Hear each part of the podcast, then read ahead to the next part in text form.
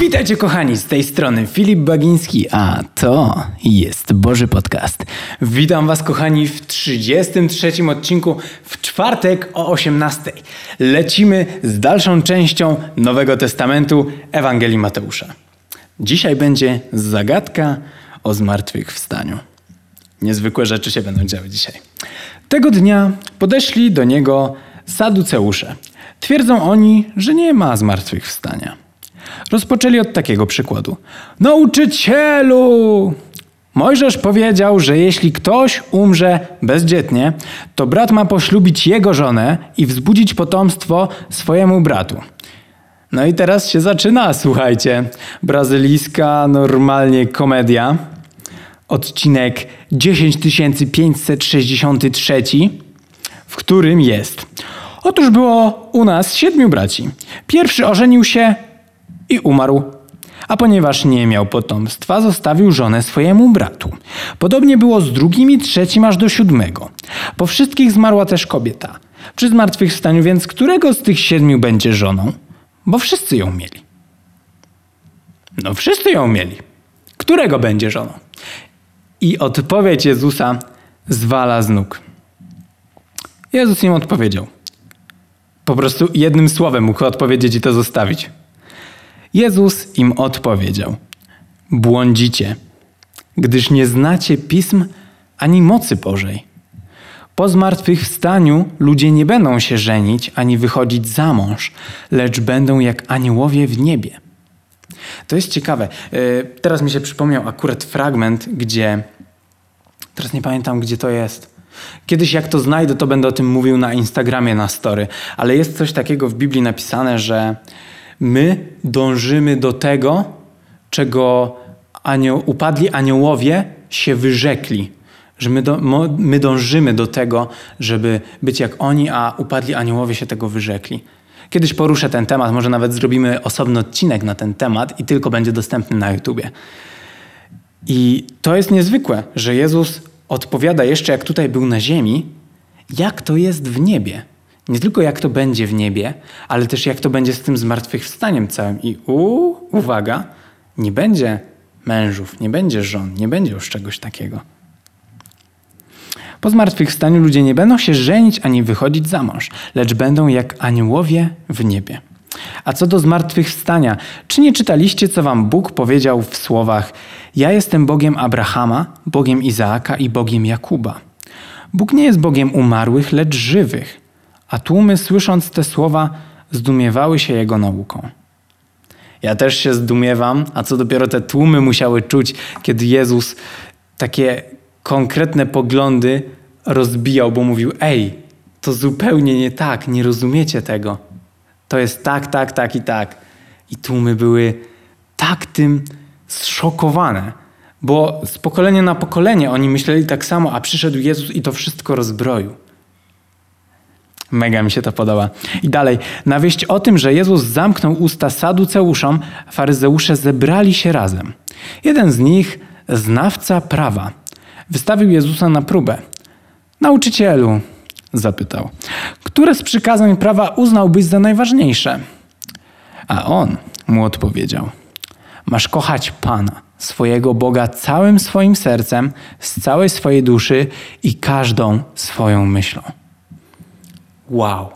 Dla mnie to jest wielkie wow. Bo kiedy czytałem prawo w Starym Testamencie zapisane, to tam był zbiór zasad, wypunktowany wszystko.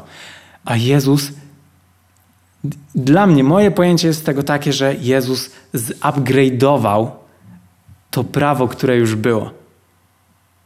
Tak to rozumiem, tak to rozumiem w swojej głowie, bo jeżeli zastosujemy to, co Jezus powiedział, które z tych praw uznałby za najważniejsze? Ten e, saduceusz się pytał, ten faryzeusz czy znawca prawa się pytał Jezusa. I on mu odpowiedział: Masz kochać Pana, swojego Boga, całym swoim sercem. To już załatwia sprawę. Z całej swojej duszy. Uuu. I każdą swoją myślą. Czy to nie wypełnia prawie całego prawa? Jeżeli co w ogóle by było za życie na ziemi, jeżeli każdy kochałby Boga całym swoim sercem, z całej swojej duszy i każdą swoją myślą. Każdą swoją myślą. Ja dążę do tego, żeby myśleć na coraz to wyższym poziomie, żeby myśleć o Bożych rzeczach, żeby myśleć o tym, co można więcej zrobić, co można więcej uczynić, jak mogę być bardziej podobnym do Jezusa. To jest niezwykłe, ale też to jest wielkie wyzwanie dla chrześcijan, żeby dążyć do tego. To nie chodzi o to, żeby powiedzieć, ej, to jest niemożliwe i w ogóle nawet nie będę próbował. Tylko jeżeli Jezus mógł, to my też możemy.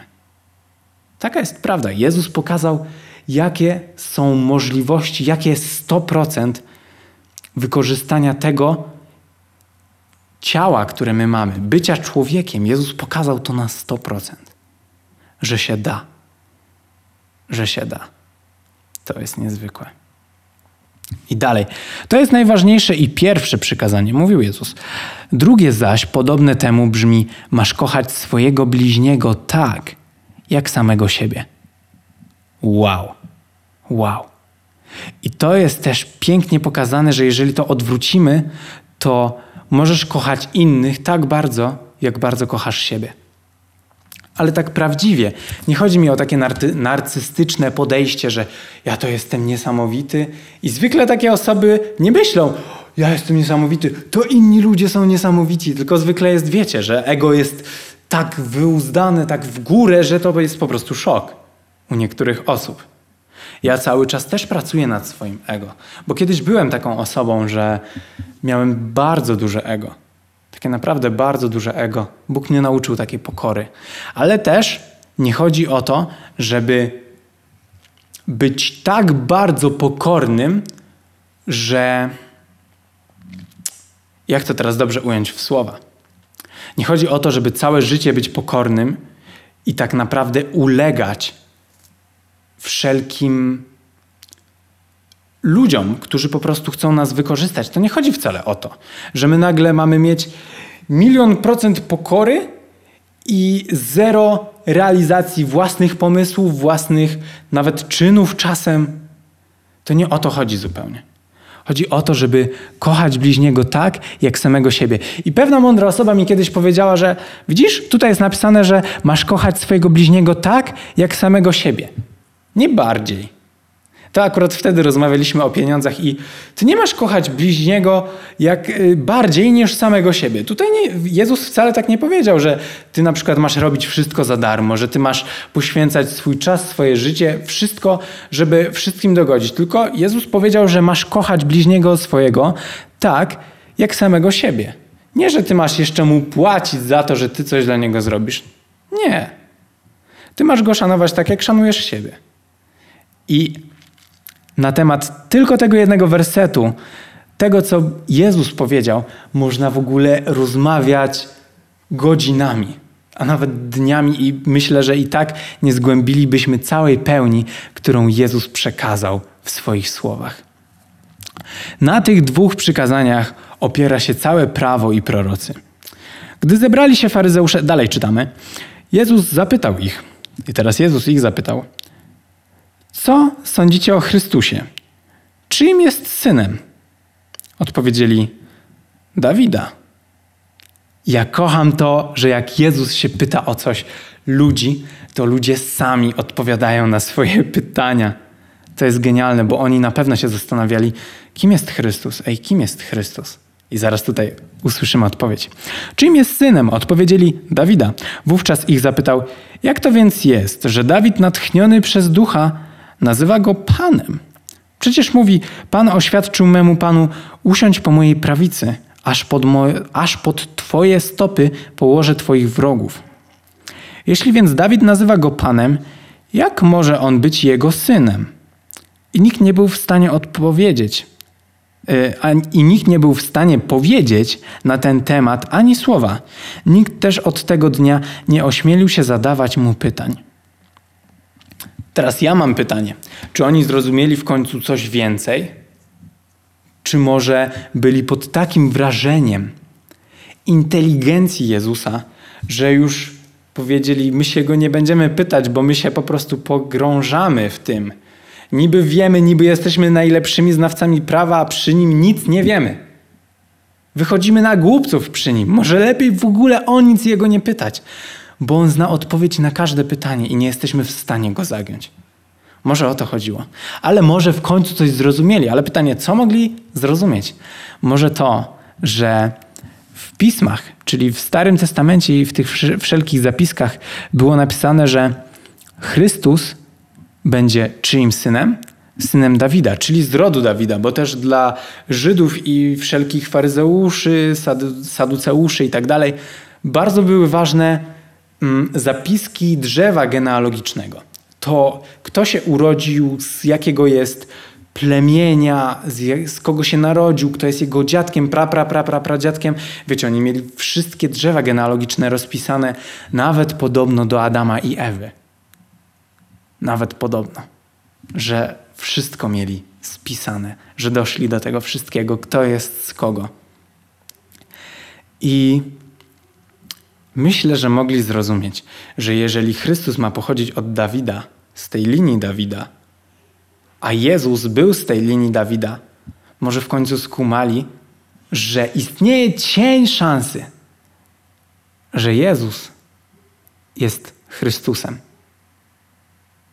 Bo to nie jest tak, że był Jezus Chrystus, że to jest imię i nazwisko, co nie? To, to nie tak. Rozwiewamy tą wątpliwość. To nie jest tak jak Filip Bagiński. Nie, nie, nie.